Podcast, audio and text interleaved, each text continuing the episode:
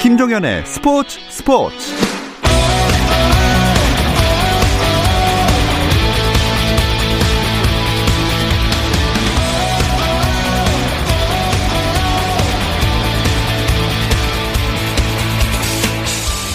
스포츠가 있는 저녁 어떠신가요? 아나운서 김종현입니다. 오늘 하루 스포츠계를 돌아보는 스포츠 타임라인으로 김종현의 스포츠 스포츠 출발합니다.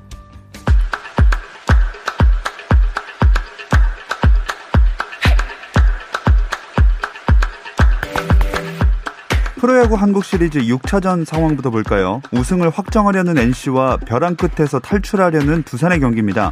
한국 시리즈 1차전에서 맞붙었던 NC 루친스키와 두산 알칸타라가 일주일 만에 재대결을 펼치고 있습니다.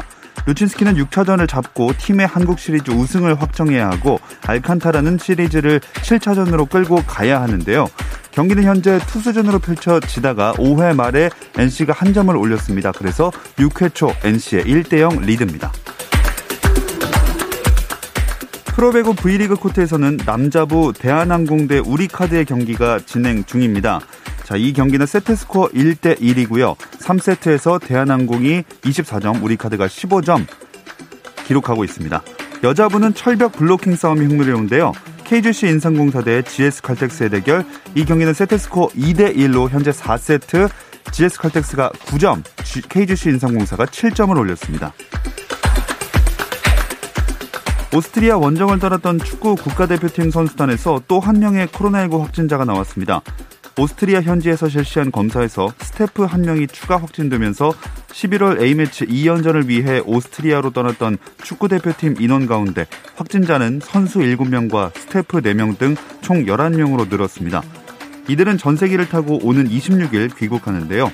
소속팀의 복귀 요청을 받은 황인범은 이번 검사에서도 양성 반응을 나타내 한 차례 더 추가 검사 결과를 보고 계획을 정할 예정입니다. 스페인 프로축구 바르셀로나의 리오넬 메시가 유럽 챔피언스리그 우크라이나 원정에 동행하지 않습니다. 바르셀로나의 쿠만 감독은 우크라이나 디나모 키예프와의 조별리그 G조 4차전을 앞둔 기자회견에서 메시와 미드필더 프랭키 더용을 원정 명단에서 제외했다고 밝혔습니다. 쿠만 감독은 챔피언스 리그에서 여유가 있는 편이고 두 선수는 휴식이 필요하다고 설명했습니다.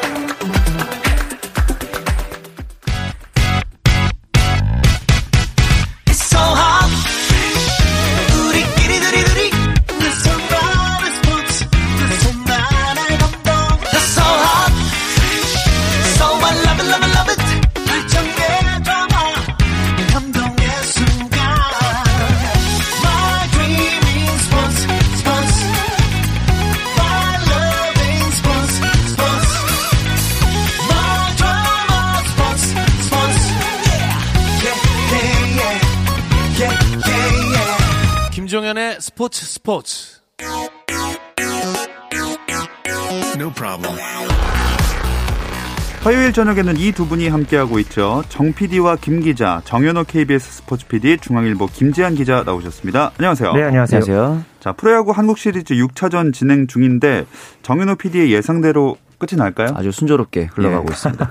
지금 이제 5회 말 상황이었죠. 투아웃 1, 2루에서 이명기 선수가 앞서 잘 맞힌 타구가 김재호의 호수비에 잡혔잖아요. 예. 이번에는 적시타를 쳐내면서 앞서가고 있고 이동욱 감독이 강수를 뒀습니다. 루친스키에서 바로 불펜으로 라이트를 투입했네요. 음.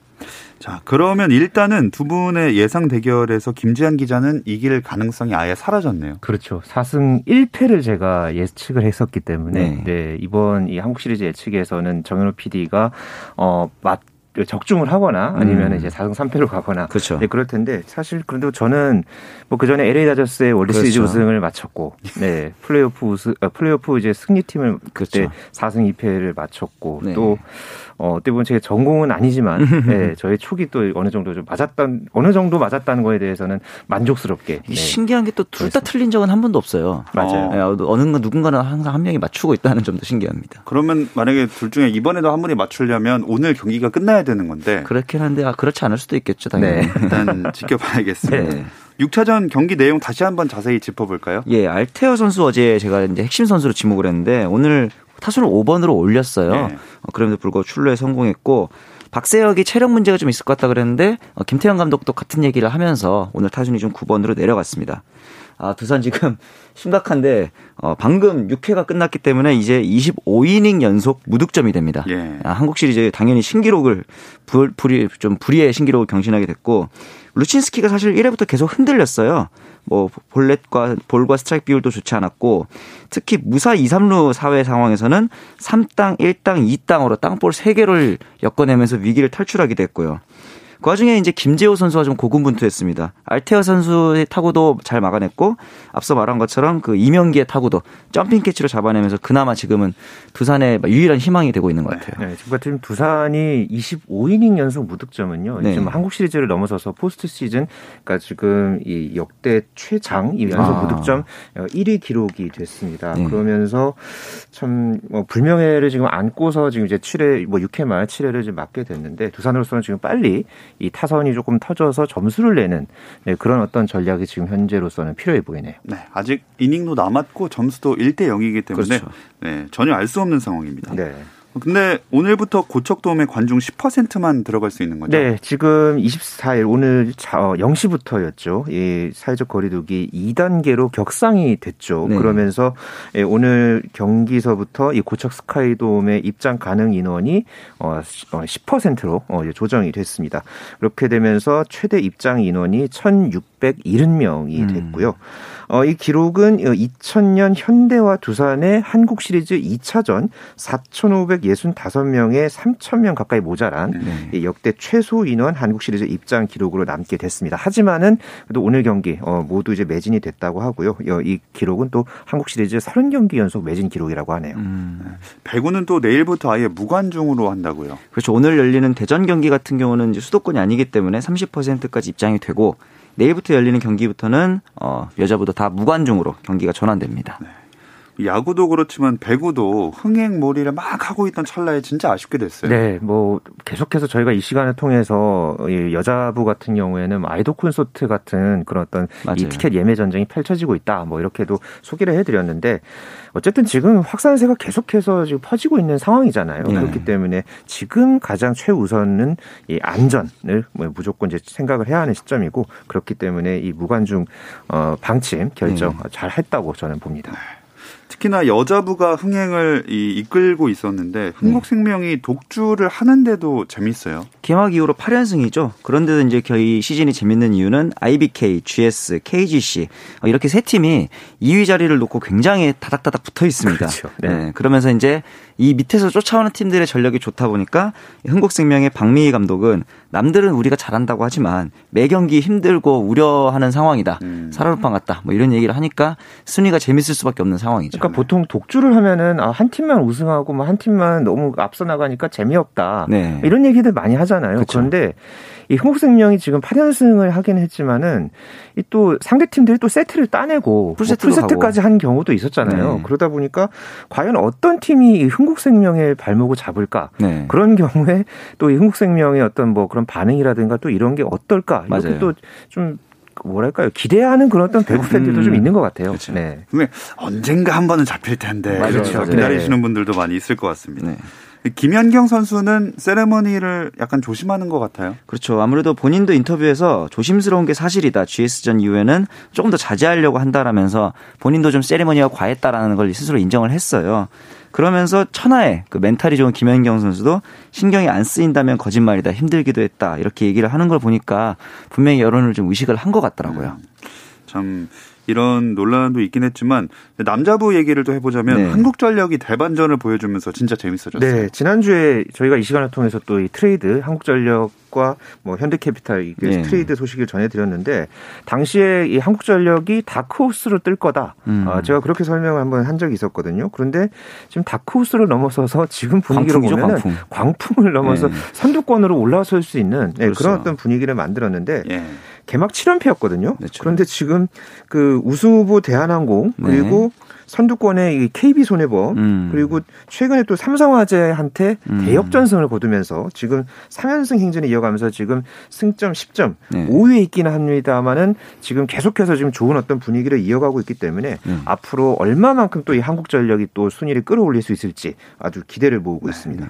하지만 일단은 선두권은 유일하게 이 영어가 들어간 OK 금융그룹과 KB 손해보험 2강 체제예요. 그렇죠. 네. 이제 KB와 OK가 형성하고 있고 대한항공이 지금 중위권에 포진을 해 있고 우리카드, 한전, 삼성화재, 현대캐피탈까지가 나란히 또 다닥다닥 붙어 있기 때문에 네. 여기서 조금이라도 만약에 대한항공이 삐끗한다면은 하위권을 쳐질 수도 있고 반대로 이 하위권에 있는 팀들이 조금 더 상승세를 탄다면 한국전력처럼 중위권 나와서 상위권까지도 올라갈 수 있는 상황인 거죠. 네. 어, 그 성적표를 보니까 왜 대한항공이 우리 카드 경기를 잡아야 하는지 오늘 딱 나오네요. 네, 사실 또 비에나가 무릎 부상 때문에 최근에 경기를 결정했던 적이 있었거든요. 그렇죠. 어, 그래서 좀 어려웠던 그런 어떤 상황도 있었는데 어, 그런 의미에서 뭐 말씀해 주신 대로 이 우리 카드와의 경기 아주 지금 대한항공 입장에서는 아주 중요한 그런 네. 어떤 경기를 치르고 있고 현재 4세트를 치르고 있는 상황에서 대한항공이 어, 3세트를 땄네요. 그래서 네. 2대 1로 우리 카드에 앞서 있고 4세트에도 지금 현재 6대 3으로 대한항공이 리드를 잡고 있는데 네. 어, 정지석 선수가 22득점 그리고 어, 비에나 선수가 21득점 아주 또 높은 이 공격 음. 성공률을 기록을 했네요. 이 우리 카드는 알렉스와 나경복 선수가 나란히 14득점을 어, 기록을 했습니다. 네. 그리고 여자부 KGC 인삼공사 대 GS 칼텍스 이 대결도 순위 경쟁 감안했을 때 중요한 경기입니다. 그렇죠. 이 IBK, GS, KGC 다닥다닥 붙어 있잖아요. KGC가 오늘 경기를 만약에 잡아낸다면 현재 4위인데 2위권 싸움은 정말로 어, 안개 속으로 빠지게 됩니다. 마침 또 KGC가 1세트를 따냈어요. 디우페 활약으로 따냈는데 오늘따라 이 강소희 선수가 GS에서 서브가 굉장히 좋더라고요. 네. 서브를 앞세워서 2, 3세트가 현재 GS가 잡아내면서 세트 스코어 2대 1로 GS가 앞서 있습니다. 아, 지금 이 강소휘 선수가 이 서브 성공만 지금 다섯 개를 했네요. 아, 아 좀 대단합니다. 네. 네. 참 오늘 오늘따라 그리고 다닥다닥 이런 단어들이 많이 나오는 거 보니까 얼마나 치열한지 알 수가 있습니다. 네. 하지만 순위표를 보니까 이 프로배구 원래 명가로 불리던 남녀부 현대팀이 좀 순위가 예상치 못한 위치예요. 그렇죠. 지금 현대건설과 현대캐피탈 모두 전통의 강호인데 우선 현대건설부터 보자면은 이 주포인 황민경과 황연주가 부상과 부진으로 각각 슬럼프에 빠져 있고 역시 세터였던 이다영 선수의 공백이 좀 크죠. 그 자리를 이제 세터를 바꿔보는 등의 좀 변수를 줘봤지만 오히려 리시브 불안에 빠지면서 지금 순위가 거의 최하위까지 처져 있습니다. 음. 그리고 이제 현대캐피탈 같은 경우는 어, 창단 첫 6연패랍니다. 아하. 반대로 얘기하면 그동안 얼마나 강팀이었는지를 알 수 있는 거죠. 네. 지금 현대캐피탈은 현대건설과 반대로 리시브 효율은 1위예요. 그런데 다우디 외에 공격을 좀 보조해 줄 만한 선수가 없다 보니까 공격력에서 많이 부재를 했는데 다행히 오늘 허수봉 선수가 전역을 했죠. 그 부분에서 이제 다우디의 공격 부담을 좀 덜어줄 수 있지 않을까 기대가 됩니다. 이 현대캐피탈은 한꺼번에 너무 많은 변화를 준 게 아닌가 이런 생각도 들거든요. 그렇죠. 주장이었던 선수였죠. 이 신영석 선수를 이 한국전력에 내보냈다는 것, 그것도 시즌을 한창 이제 막 치르고 있는 그런 그렇죠. 시점에서 이 내보냈다는 것이 굉장히 좀 많은 의미가 담겨 있었거든요. 뭐 물론 그 의미에는 뭐 또 다른 또 비하인드들도 이제 해석하는 그런 어떤 분들도 음. 있었는데 이 최태용 감독이 이런 말을 했습니다. 기존 선수로는 뭐 우승 또는 2, 3등은 가능했겠지만 보다는 확실한 미래의 우승 멤버로 팀을 구축하고 싶었고 그게 음. 지금 타임이라고 생각을 해서 어, 리빌딩을 해야 한다 이렇게 음. 강조를 했는데 어, 이런 어떤 이 최태용 감독 또 이 구단의 어떤 이런 시즌 도중의 결정 어, 이런 부분이 과연 어, 아직은 지금 또 최하위까지 처져 있는 현대캐피탈이 앞으로 어떤 행보로 이어가는 어, 그런 어떤 결과로 이어질지 네. 한번 어, 재미있게 한번 또 지켜봐야겠네요. 네. 여자분은 그 아까 현대건설 얘기 잠깐 네. 했지만 지난 시즌에 1위였잖아요. 그러니까 말이에요. 이번 시즌은 좀 많이 떨어졌어요. 역시 주전 세터 이다영의 공백을 김다인이나 이나연이 조금씩 메꿔주곤 있지만 부족하다 이렇게 볼 수 있고 앞서 말씀드렸듯이 팀 리시브 효율이 가장 극단적으로 문제점으로 드러나는 게 저번 흥국생명전이었죠. 네. 리시브 효율이 무려 10%대까지 떨어졌습니다. 그러면서 리시브가 흔들리니까 범실을 무려 26개나 기록을 했고요. 그 와중에 황민경 선수가 발바닥 부상에 빠지면서 루소가 외국인 루소가 레프트로 이동을 합니다. 왜냐하면 이 황연주의 공격력을 살리기 위해서인데 여전히 그 루소의 수비 불안 때문에 현대건설 입장에서는 그다지 만족스러운 결과는 아니거든요. 음. 이도희 감독이 일단은 다음 경기까지는 앞서 말한 루소 레프트, 황연주 라이트 체제를 가동하겠다고 밝혔으니 좀 결과를 봐야 될 것 같습니다. 네.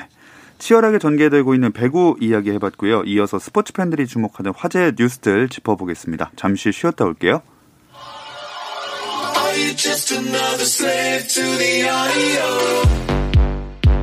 국내 유일 스포츠 매거진 라디오. 김종현의 스포츠 스포츠.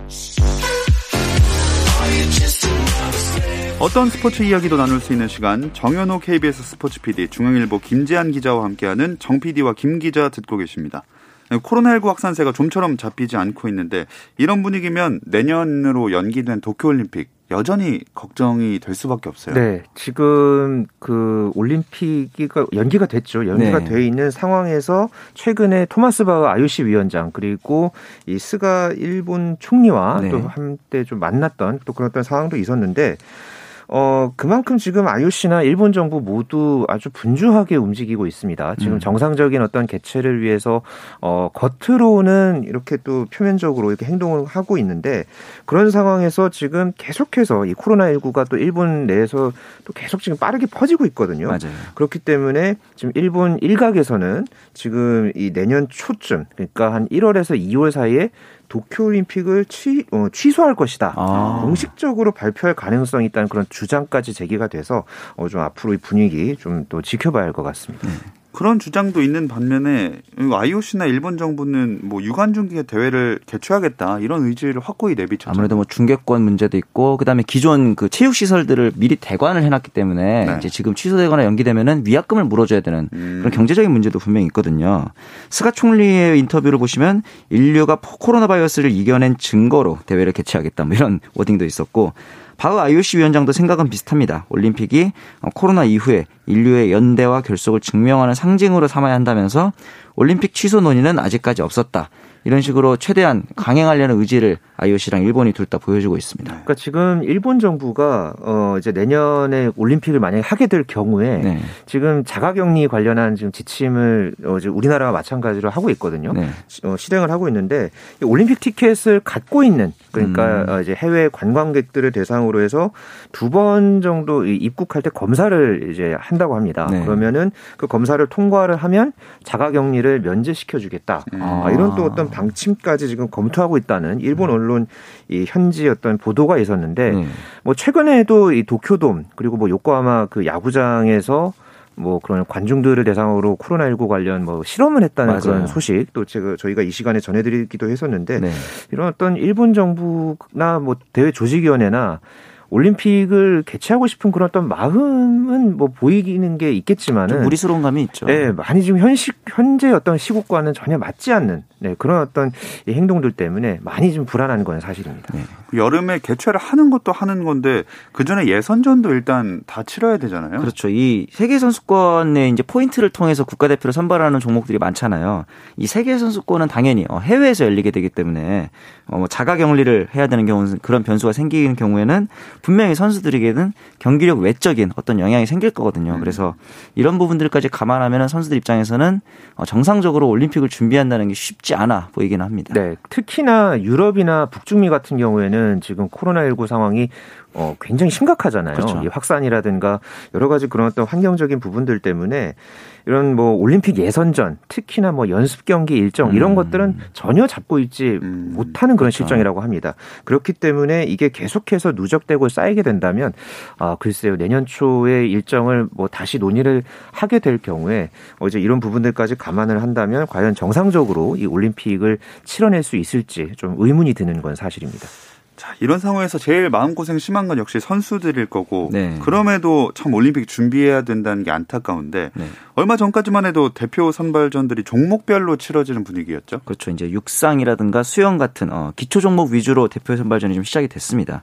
아무래도 실외 종목 그리고 어, 개인 종목 같은 경우는 참가하는 선수들의 수도 좀 적고 하다 보니까 어, 코로나 이제 집합 문제에서는 좀 그나마 자유로운 편이어서 개최가 좀 되고 있었죠. 네.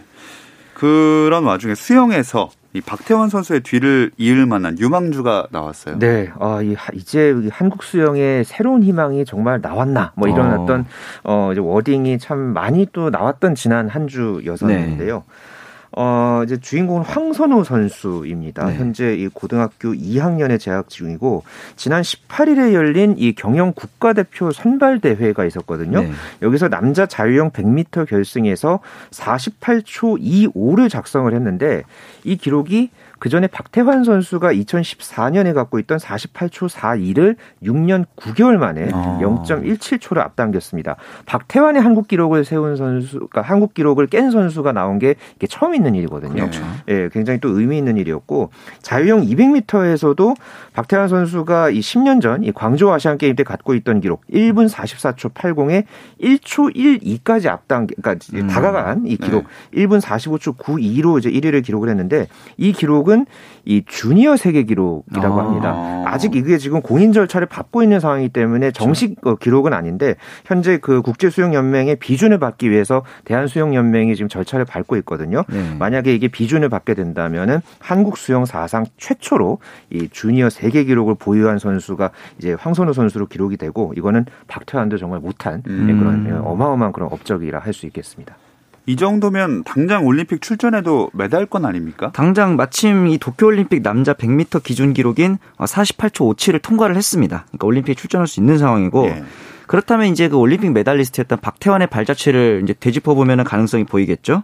박태환이 어, 지금이 황선우 선수 나이에 했던 고2 때 아시안 게임 3관왕을 했고 이듬해 세계 선수권에서 금메달을 땄더라고요. 네. 그래서 제 생각에는 이 황선우 선수가 내년에 올림픽에 나가서 결선에 진출한다면은 아마 뭐 금메달까지는 솔직히 쉽지 않아 보이긴 하지만 박태환 선수도 첫 올림픽에서는 굉장히 쓴맛을 봤잖아요. 그렇죠. 실격이라는 네. 그러다 보니까 그 다음 올림픽 열린다면 그때는 황선우 선수의 메달도 한번 기대를 해볼 만한 그런 상황인 것 같습니다.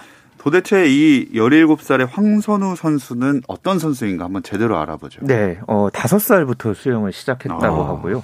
이 체육 중학교, 체육 고등학교를 이제 엘리트 코스를 이제 밟고 있으니까 네. 어, 그만큼 이 수영의 유망주라고도 볼 수 있는데 아, 이 선수가 그 2018년에 이제 본인이 갖고 있던 그 기록이 있거든요. 그 네. 기록하고 지금 현재 기록을 이렇게 돌이켜 보면은요. 이 사이에 6초 넘게 자기의 어. 기록을 단축을 시켰어요. 음. 이 2년 사이에 특히나 중고등학교 때 물론 이제 성장하는 그런 어떤 속도라는 부분도 있는데 이 사이에 6초 넘게 단축을 했다는 거는 이거는 수영계에서도 굉장히 참 보기 드문 그런 어. 어떤 기록 어 이제 단축이라고 하고요. 예. 특히나 이 어, 황선우 선수가 이 다른 선수들이랑 다르게 뭐 미국이나 이런 어떤 유럽권에 이 서양권에서 구사하는 이 비대칭 스트로크를 이렇게 구사를 한다고 그렇죠. 합니다. 그래서 좀 근력이나 가속 이런 부분에서 국내의 어떤 다른 선수들보다 앞설 수 있다는 그런 어떤 평가를 받고 있고 네. 현재 이 서울 최고의 이제 이병호 감독 같은 경우에도 이런 말을 했습니다. 현재 이 자유형 100m에서는 어 지금 워낙에 이 근력이라든가 뭐 지구력, 뭐 폐활량 이런 부분들에서 지금 어 계속해서 이 황선우가 좋은 모습을 보여주고 있기 때문에 네. 어, 한국 선수 최초로 사실 이 자유형 100m는 이 아시아 선수 중에서도 이 메달을 딴 선수가 그렇게 많지가 않았거든요. 맞아요. 그렇기 때문에 어, 세계적인 수준까지 올라갈 수 있다. 어, 이렇게 또 아주 장밋빛 음. 전망을 내놓기도 했습니다. 그래도 주력은 아무래도 200m 쪽이 되지 않을까요? 그럴 수밖에 없죠. 말씀하신 대로 아시아 선수 중에서 세계 선수권에서 금메달을 딴 게 2015년 중국의 닝저타워밖에 없거든요. 네. 그런데 이제 황선우 인터뷰를 보니까 아시아 선수는 100m 안 된다는 인식을 좀 바꾸고 싶었다. 어허. 이런 말들을 들을 때마다 더 오기가 생긴다. 사실 운동선수한테 가장 중요한 게 승부욕이잖아요. 그렇죠. 그런 자질들도 좀 갖추고 있는 것 같더라고요. 그러니까 이번에 이제 기록을 세우면서 황선우 선수의 기록이 뭐 현재 그 이제 수영 세계 수영에서 1인자라고 할 수 있는 케일럽 드레스 네네, 그리고 맞아요. 그 전에 또 수영 황제죠. 이 마이클 펠프스의 그 나이대 기록을 넘어섰다. 그쵸. 이런 또 분석 기사가 또 많이 나왔거든요. 참 이런 걸 보면 이 황선우 선수의 잠재력 어, 이렇게 계속해서 성장하는 그런 모습이 더욱 더 앞으로가 좀 기대하게 만드는 그런 요소입니다. 네. 도쿄도 도쿄지만 앞으로가 쭉 더 기대되는 선수 황선우 선수 만나봤습니다. 네. 그리고 올림픽 출전보다 한국 대표팀 되기가 더 힘든 종목들 뭐 여러 개 있지만 네. 여자 골프가 그중 하나예요. 그렇죠. 그렇죠. 이 현재 이 세계 톱10 중에서 다섯 명이 지금 한국 여자 네. 골퍼들이거든요. 확률이 절반이네요. 절반이죠. 네. 정말 말 그대로 세계 최강이라 할 수 있고 네. 어, 이 코로나19 때문에 LPGA 투어가 뭐 한동안 못 했다가 이제 재개됐던 시점에 고진영 선수라든가 뭐 고, 어, 김세영 선수나 네. 한동안 좀 못 나갔던 상황이 있었거든요. 그때 이제 막 미국의 골프 매체들이 한국 여자 선수 들이 왜 LPGA에 안 올까 음. 이런 어떤 분석 기사도 내놓을 만큼 네. 이 한국 여자 골퍼들의 일거수일투족이 참 이 미국 내에서도 참 화제를 음. 모으고 있습니다. 자 그리고 여자 골프 얘기를 갑자기 못 꺼낸 이유가 요즘 네. 분위기라면 김세영 선수 올림픽 무조건 가지 않겠습니까? 세계 랭킹 2위니까 가능성은 없죠. 네. 또 23일 날 LPGA 투어 펠리컨 위민스 챔피언십에서 또 최종 합계 14 언더파로 우승을 했는데 이번 시즌 두 번째 우승이고 어, 7개 대회를 나갔는데 top 10 안에만 5번에 들고 있기 그렇죠. 때문에 네. 페이스가 굉장히 좋아 보입니다. 네. 메이저 대회 우승하고 나서 자신감이 더 높아진 것 같아요. 네, 지난달에 어, 저희가 이 시간에 또 김세영 선수의 메이저 대회 우승 소식 전해드렸었죠. 네. 그리고 지금 한 달이 지났는데 그 한 달 사이에 김세영 선수가 한국에 들어왔었습니다. 음. 네, 들어와서 2주 자가 격리를 거치고 그리고 개인 일정 소화하고 다시 미국 가서 곧장 나온 대회에서 우승을 했는데 그 자가 격리를 하면서 뭐, 뭐 운동도 제대로 못했다고 해요. 뭐 층간소음 때문에 제대로 뭐 어떤 뭐샷 연습이나 이런 거는 뭐 할 수도 없었고 음. 그랬는데도 너무 잘했고 어, 말 그대로 이 강한 이 멘털리티를 네. 앞세워서 김세영 선수가 참 이 큰 성적을 냈는데 이런 어떤 이 김세영의 좋은 이런 어떤 퍼포먼스에 대해서 LPGA에서는 이렇게 또 표현했습니다. 이제 김세영은 더 이상 무명의 스타가 아니다. 음. 아, 이렇게 또 칭찬을 하면서 어, 확실히 LPGA의 대세 선수다, 대세 네. 골퍼다, 아, 뭐 이렇게 좀 표현해 볼 수 있겠네요.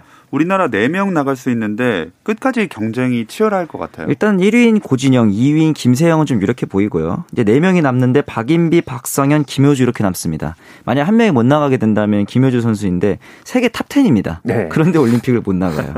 좀 그 정도로 우리나라 여자 골프의 경쟁력이 치열하다고 볼 수 있겠죠. 네. 참 좋다고 해야 되는 건지 그러니까 말이에요. 그렇습니다. 남자 골프는 임성재 선수 나서게 되겠죠. 네, 마스터스 토너먼트 준우승을 했던 임성재 선수가 현재 우리나라에서는 독보적인 1위에 올라 있고요. 현재 세계 랭킹 18위에 올라 있죠. 네. 그 밑에 아마 한 명 정도가 더 출전을 할 수 있을 것 같습니다. 네. 현재 69위에 안병훈, 또 80위에 강성훈, 그리고 91위에 김시우 선수가 어, 이제 치열하게 이한 자리를 놓고 경쟁하는 그런 분위기고요. 네. 에, 올림픽 그 예선 경쟁이 이 6월 내년 6월 말까지입니다. 음. 특히나 PGA 투어는 1월부터 거의 매주마다 대회가 있거든요. 그렇기 때문에 이 장기 레이스에서 과연 어떤 선수가 마지막에 웃을지 또 음. 어, 흥미롭게 지켜봐야겠습니다. 자, 프로야구 한국 시리즈 상황 마지막으로 체크해 볼게요. 어느새 2대 0이 됐어요. 그렇습니다. 이 5번 타자로 옮긴 공포의 5번 타자가 된 알테어가 네. 또 2루타를 치면서 포문을 열고 박석민 선수가 또 좌익수 앞에 안타를 치면서 2대 어, 0으로 점수가 벌어졌고요. 두산은 투수를 다시 박치국으로 바꿔 가지고 현재 6회 말이 진행 중인데 어, 투아웃에 주자는 1, 2루 타석의 권희동입니다. 앞선 타석에 안타가 있었거든요. 그래서 이번 타석까지도 지켜보면 어, 이번에 두산이 막아내지 못한다면은 좀 NC 쪽으로 분위기가 넘어갈 수 있기 때문에 두산은 이번 이닝이 굉장히 중요해 보입니다. 이렇게 되면은 이제 정현우 PD님의 예측이 어, 적중하는 네, 그런 어떤 상황이 KBS가 되겠네요. 또 중계를 끝낼지도 모르는 아, 그렇죠. 그런 네. 상황도 될 수도 있겠습니다. 네, 이런 기록이 또 이어지게 될지 지켜보도록 하겠습니다. 네. 자, 정 PD와 김 기자 마무리하겠습니다. 정현우 KBS 스포츠 PD 중앙일보 김재한 기자와 함께했습니다. 고맙습니다. 네, 감사합니다. 감사합니다. 내일도 별일 없으면 다시 좀 들어주세요. 김정현의 스포츠 스포츠.